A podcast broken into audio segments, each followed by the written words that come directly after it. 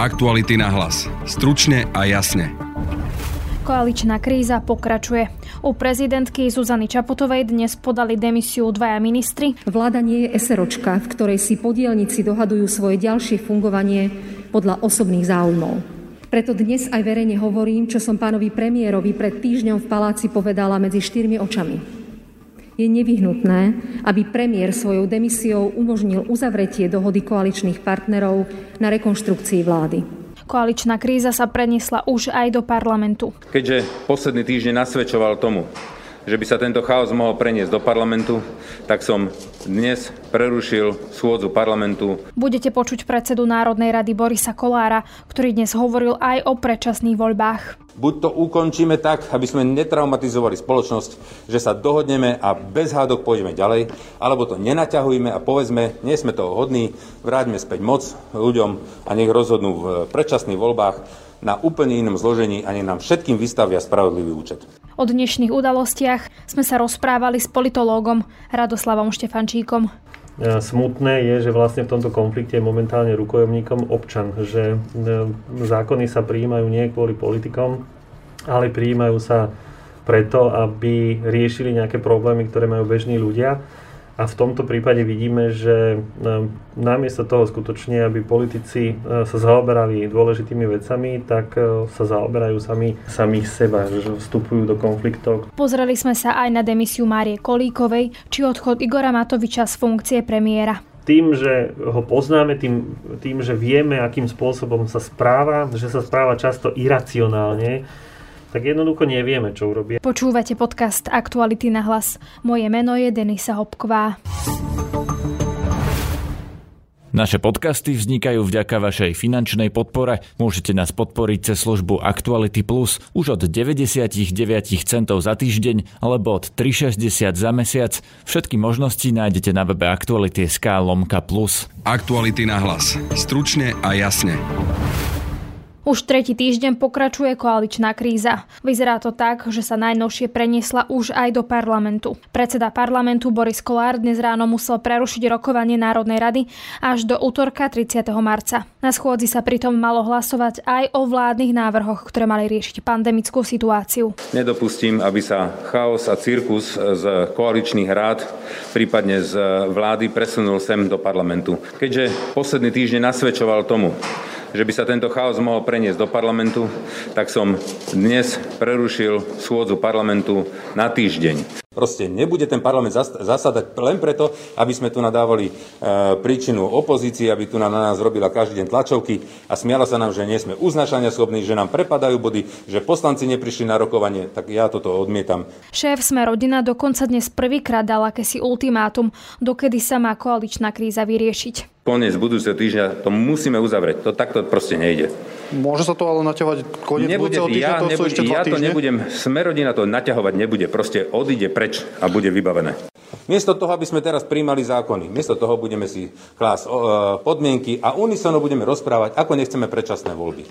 Potom treba predstúpiť slušne, čestne pred ľudí, povedať, dali ste nám moc, my sme ju nezvládli, ega nám boli prednejšie, ako záujem vás, vás ľudí, a treba povedať, nech sa páči, vraciame to, ideme do predčasných volieb a vystavte nám spravodlivý účet. Týždeň tomu dávam, aby sme sa dohodli.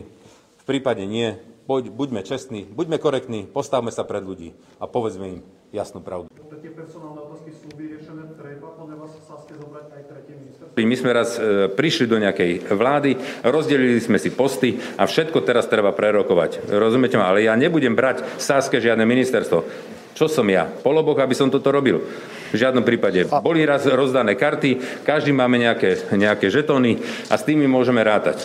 Ešte do obeda Richard Sudik podal demisiu do rúk prezidentky Zuzany Čaputovej. Cením si, že ste pracovali nielen na schémach pomoci pre výrobné podniky, ale spolupracovali ste aj na schémach pomoci v iných rezortoch. Takýto nadrezortný prístup je veľmi potrebný. Jeho výsledkom bolo aj podnikateľské kilečko, najväčší balík konkrétnych opatrení na zlepšenie podnikateľského prostredia, na ktorom ste spolupracovali s ďalšími deviatimi ministerstvami a ktoré pomohlo podnikateľom na nákladoch ušetriť viac ako 100 miliónov eur. Podanie demisie ministra chápem ako vyvodenie vlastnej politickej zodpovednosti za situáciu v rezorte alebo ako politické gesto adresované ostatným partnerom vo vláde. Verím, že toto vaše politické gesto si nájde svojich adresátov a prispieje k skoršiemu vyriešeniu vládnej krízy.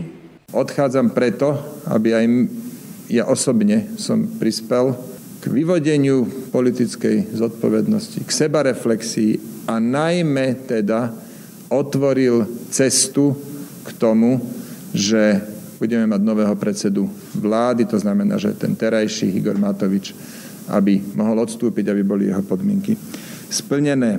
Po obede Sulika nasledovala aj Mária Kolíková, dnes už exministerka spravodlivosti. Prosím pani Máriu Kolíkovú, aby predstúpila pred prezidentku Slovenskej republiky pani Zuzanu Čapotovú a prevzala z jej rúk dekrét o prijatí demisie. Je určite ťažké odísť od rozrobenej práce. A ešte ťažšie vtedy, keď dôvodom nie je to, že by ste si so zverenými úlohami nevedeli rady, ale práve naopak. Rezort pod vašim vedením aj v ťažkých časoch pandémie stihol zrealizovať dlho očakávané a veľmi potrebné kroky justičnej reformy, ktoré predstavujú zatiaľ najkomplexnejšiu reformu tejto vlády. Rezort justície ešte viac ako iné rezorty potrebuje podporu partnerov vo vláde. Rozumiem, že takúto podporu, ktorá je aj prejavom vzájomnej dôvery, ste považovali za nevyhnutnú pre ďalšie pôsobenie na poste ministerky. I keď nerada, ale s porozumením som v tejto situácii vašu demisiu prijala. Stále som presvedčená, že štvorkoalícia, ktorá je za týmto programom vyhlásením, naozaj má tu príležitosť a možnosť takou vládou zmeny naozaj byť.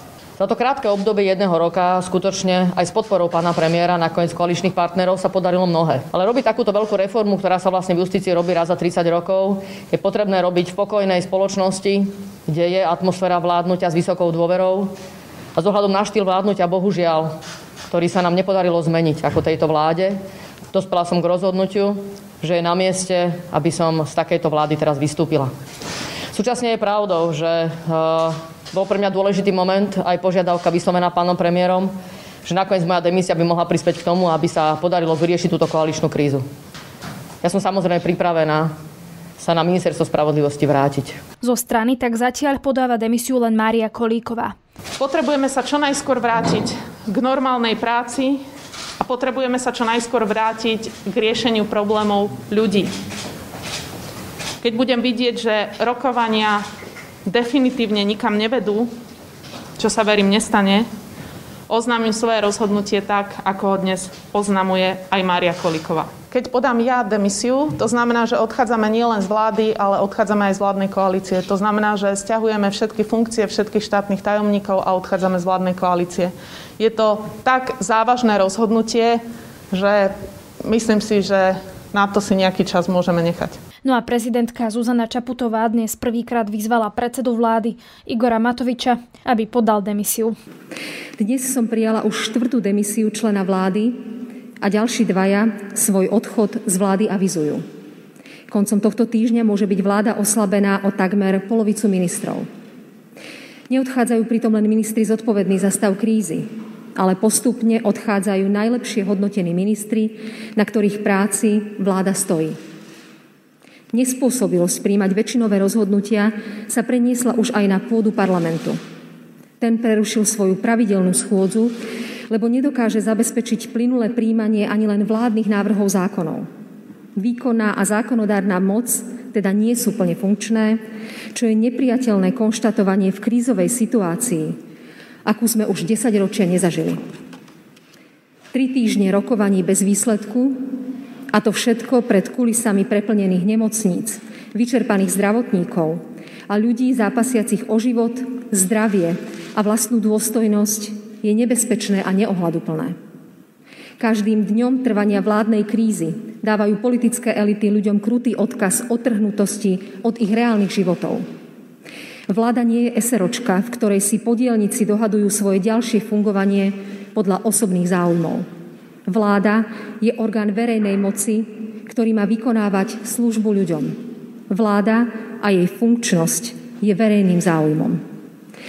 Preto dnes aj verejne hovorím, čo som pánovi premiérovi pred týždňom v paláci povedala medzi štyrmi očami.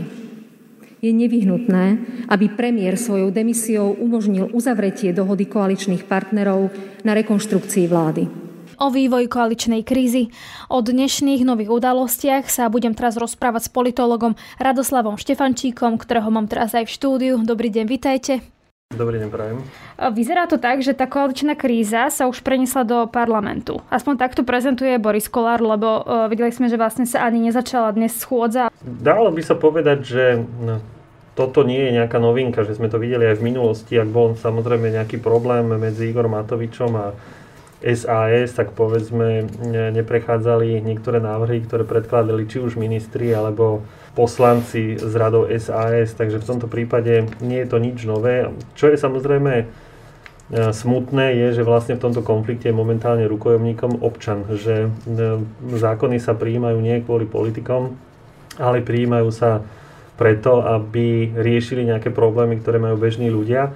A v tomto prípade vidíme, že e, namiesto toho skutočne, aby politici e, sa zaoberali dôležitými vecami, tak e, sa zaoberajú sami, sami sebou. A vôbec teda nie je nič zvláštne, že sa to posúva smerom do, do parlamentu, pretože sme na jednej strane parlamentnou demokraciou, na strane druhej také zásadnejšie slovo si dnes zobral práve aj šéf Sme rodiny, ktorý vyzerá to tak, že má toho plné zuby a a povedal určité ultimatívne e, vyjadrenie v tom zmysle, že ak sa to jednoducho neskončí do budúceho týždňa, tak e, je určite za predčasné voľby. Oni boli doteraz v podstate takí zdržanliví. Hovorili, že my nemáme žiadne personálne požiadavky. Čo toto celé znamená, čo urobil dnes Boris Kolár? Ako to má človek čítať? No myslím si, že to bolo spôsobené práve charakterom toho konfliktu, že konflikt e, nebol založený na nejakých hodnotách, kde by sa Boris Kolár priklonil k, k jednej alebo druhej strane, ale bolo to skutočne založené na osobných animozitách medzi predsedom vlády a dnes už e, zrejme bývalým ministrom hospodárstva, respektíve šéfom SAS Richardom Sulíkom.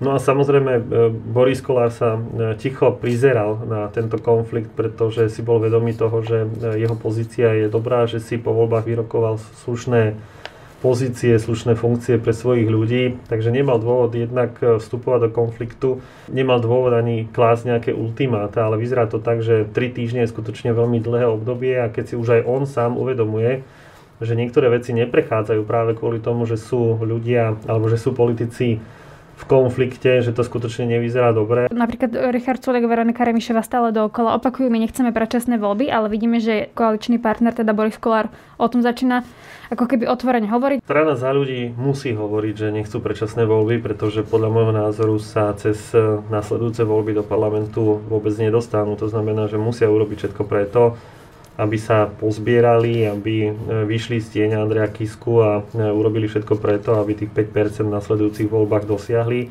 Skôr som skeptickejší k budúcnosti e, strany za ľudí aj z toho dôvodu, že tá strana sa jednoducho postupne rozpada, že to nie je len o postoj k Igorovi Matovičovi alebo postoj k nejakej spoločnej vláde, ale tam je zásadný konflikt vo vnútri strany a myslím si, že pán Kolár a pán Valášek neboli jediní, ktorí z tejto strany odišli. Takže si viem predstaviť, e, že táto strana jednoducho skončila a samozrejme Veronika Remišová sa snaží predlžiť e, existujúce volebné obdobie skutočne na tú serióznu alebo na tú regulérnu dĺžku a urobiť všetko preto, aby to dotiahla teda až do riadnych alebo do riadneho termínu volieb. Strana SAS môže alebo nemusí to myslieť vážne, pretože na jednej strane z, preferen- z preferencií alebo z výskumov verejnej mienky vyplýva, že má veľmi slušné preferencie. Zase na druhej strane, ak by e, sa jeho oponentom podarilo ľudí presvedčiť, že Richard Sulík je práve ten, ktorý položil už druhýkrát svoju vlastnú vládu, tak si nemyslím, že ktokoľvek príčetný by jednoducho bol schopný voliť SAS, pretože na, na čo budem voliť stranu, ktorá ak by sa náhodou dostala do vlády, tak e, by ju povalila. To znamená, že práve oni určite viac alebo skôr nechcú predčasné voľby, ako, ako by chceli a myslím si, že tiež hľadajú nejaké spôsoby, ako to ďalej potiahnuť. Zase na druhej strane viem si predstaviť aj také ich rozpoloženie, keď sa pozrú na Igora Matoviča, pretože Igor Matovič robí všetko preto, aby to kormidlo, ktoré má momentálne v rukách, nepustil len tak ľahko z rúk. Myslím si, že aj ten jeho nápad ostať vo vláde, to je, to je typický prejav Igora Matoviča, ktorý sa nechce zdať moci, keď ju má v rukách bez ohľadu na to, že to zdôvodňuje akýmsi e, strachom pred e, návratom mafie. On to jednoducho nechce, pretože moc e, skutočne pokúša, on celý ten rok mal moc v rukách a on ju pustiť nechce. Možno, že aj práve preto sa hovorí o pánovi Hegerovi ako o jednom z jeho následovníkov alebo o najhorúcejšom kandidátovi na budúceho predsedu vlády, pretože si myslím, že pán Heger je stále v tieni Igora Matoviča a ani po prípadnej výmene na poste premiéra by z tohto tieňa Igora Matoviča ne, nevedel vystúpiť. Čiže by sa mohol Igor Matovič aj obávať toho, e, že by sa mohol stať prípad Robert Fico, Peter Pellegrini, že vlastne Petr Pellegrini prerastol Roberta Fica a vidíme, že dnes v tých prieskumoch je lídrom. Nie, že by sa mohol, on sa podľa, toho, podľa mňa toho určite obáva. Nechce na pozíciu predsedu vlády niekoho, kto by ho prerastol. A práve preto navrhuje pána Hegera. Keď spomínate príklad e, Fico, Pellegrini, tak spomeniem príklad e, Ivety Radičovej a Mikuláša Zurindu. Iveta Radičová napriek tomu, že nebola šéfka SDKU, e, DS, tak prerastla Mikuláša Zurindu, bola populárnejšia, získala viac preferenčných hlasov a to nie každý politik dokáže tolerovať a akceptovať, e, že niekto, kto sa nachádza na nejakej druhej, tretej, štvrtej pozícii, ho jednoducho preskočí. A myslím si, že takýmto spôsobom uvažuje aj Igor Matovič. On jednoducho nechce dať na predsednickú stoličku človeka, ktorý ho za 2-3 mesiace e, zatieni a potom sa už o ňom nebude vôbec hovoriť. Hľada taký, takú submisívnejšiu kategóriu politika, ako je povedzme pán Heger, e, ktorý si určite vie povedať, určite je kompetentný, ale jeho komunikačné zručnosti a jeho doterajšie vystup, vystupovanie hovorí o tom, že e, stieňa Igora Matoviča tak skoro nevystupí. Ale keď bude vystupovať pokojnejšie, umiernenejšie, bude tie veci komunikovať jasne, tak nebude v očiach verejnosti uh, sa zdať lepším premiérom ako Igor Matovič? Asi to nebude len o, o spôsobe komunikácie, bude to zrejme aj o spôsobe, ako dokáže riešiť problémy, ktoré mu Igor Matovič spôsobí. To môžeme rovno teraz povedať, že Igor Matovič bez ohľadu na to, že či bude vo vláde, alebo bude v parlamente, alebo bude mimo parlamentu, ak ostane v politike, bude to ten istý Igor Matovič, ktorého poznáme posledné roky a bude to ten istý Igor Matovič, ktorý bude robiť problémy aj svojmu predsedovi vlády.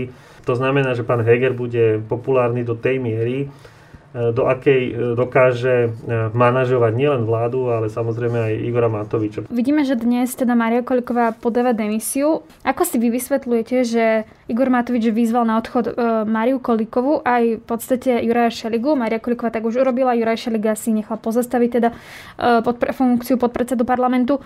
Ale teda ako si vysvetľujete, že nevyzval pani Remišovú? My sme viackrát videli celkom kritický pohľad Igora Matoviča smerom k Veronike Remišovej, ale zase na druhej strane sú tam aj niektoré výroky, niektoré vyjadrenia na jej adresu, ktoré možno hodnotiť skôr pozitívne.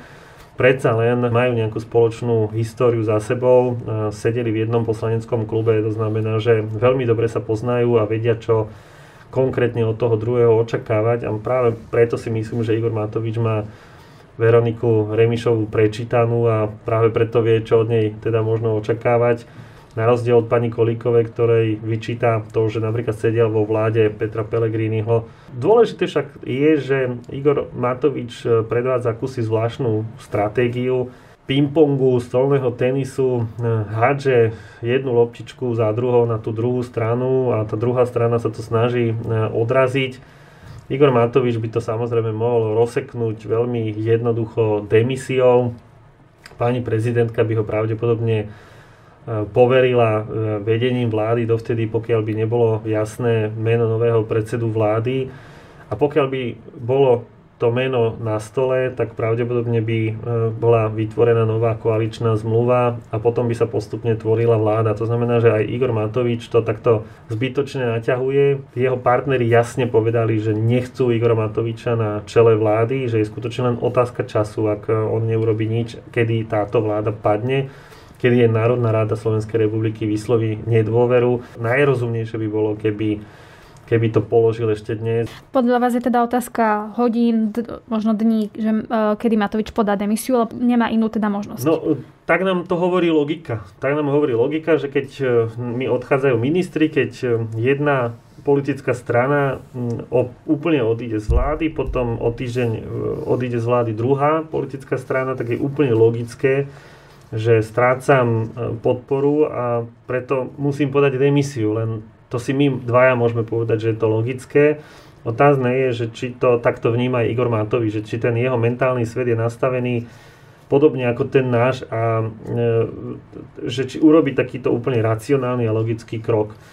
Tým, že ho poznáme, tým, tým, že vieme, akým spôsobom sa správa, že sa správa často iracionálne, tak jednoducho nevieme, čo urobí. Ja sa skutočne priznám a e, hovorím to pravidelne novinárom, že vzhľadom na to, že mám pred sebou Igora Matoviča, nie úplne e, si e, dovolím prognozovať budúci stav. Ak by teda Igor Matovič odišiel, s akým menom bude odchádzať? Keby ste sa ma to opýtali pred nejakými 15-16 mesiacmi, tak vám určite poviem, že Igora Matoviča si budú ľudia pamätať ako politika, ktorý mal určite nemiestné spôsoby, ale ktorý vedel zaujať, ktorý vedel pritiahnuť pozornosť a ktorý vedel upozorniť na niektorý problém tak, ako žiadny iný politik pred ním a možno, že ako žiadny iný politik po ňom.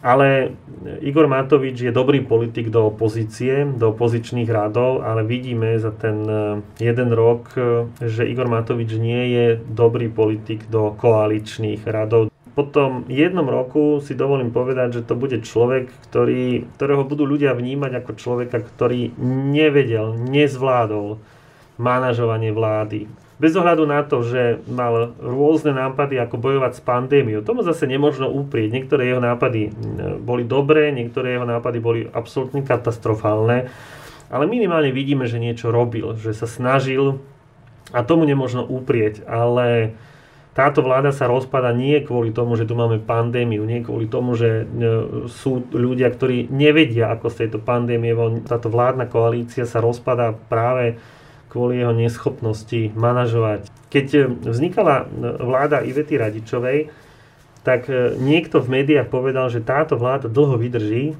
pretože tí politici si ľudsky rozumejú.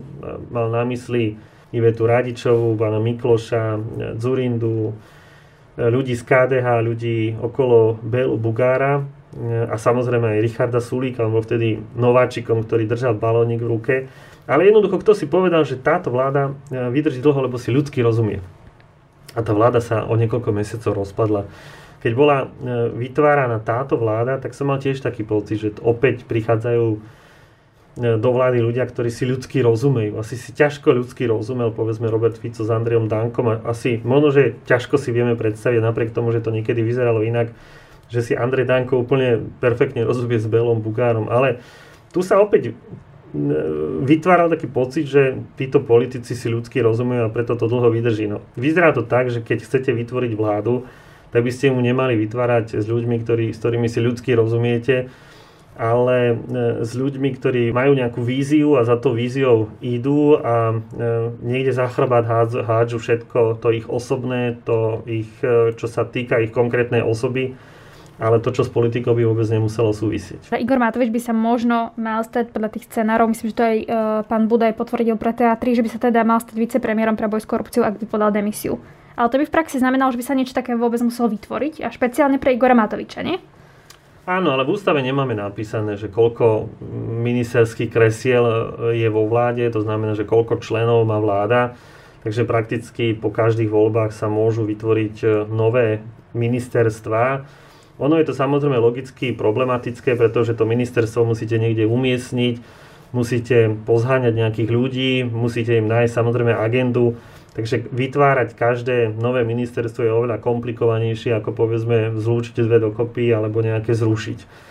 Takže v takomto prípade bude určite potrebné vytvoriť e, nový úrad e, výlučne pre tohto človeka, E, budú potom samozrejme riešiť takéto triviálne veci, ako a kam ich umiestniť, ale ja opäť typujem, že vzhľadom na to, že nedávno sa zo svojho úradu musela vysťahovať Veronika Remišová, tak, e, tak Igor Matovič ostane na úrade vlády, aj keď bude povedzme ministrom tohto špeciálneho ministerstva, ktoré nebude mať nejakú vládnu budovu niekde v centre mesta, alebo niekde na okraji mesta, alebo teda nejakej štvrti, ale že to bude práve na úrade vlády a práve preto bude mať veľmi blízko k pánovi novému predsedovi vlády a e, to je len dôkaz toho, že sa toho výrazne veľa nezmení. No a to je pre dnes všetko. Na dnešnom podcaste spolupracovali Adam Oleš a Mária Kromková. Pekný zvyšok dňa želá Denisa Hopková. Aktuality na hlas. Stručne a jasne.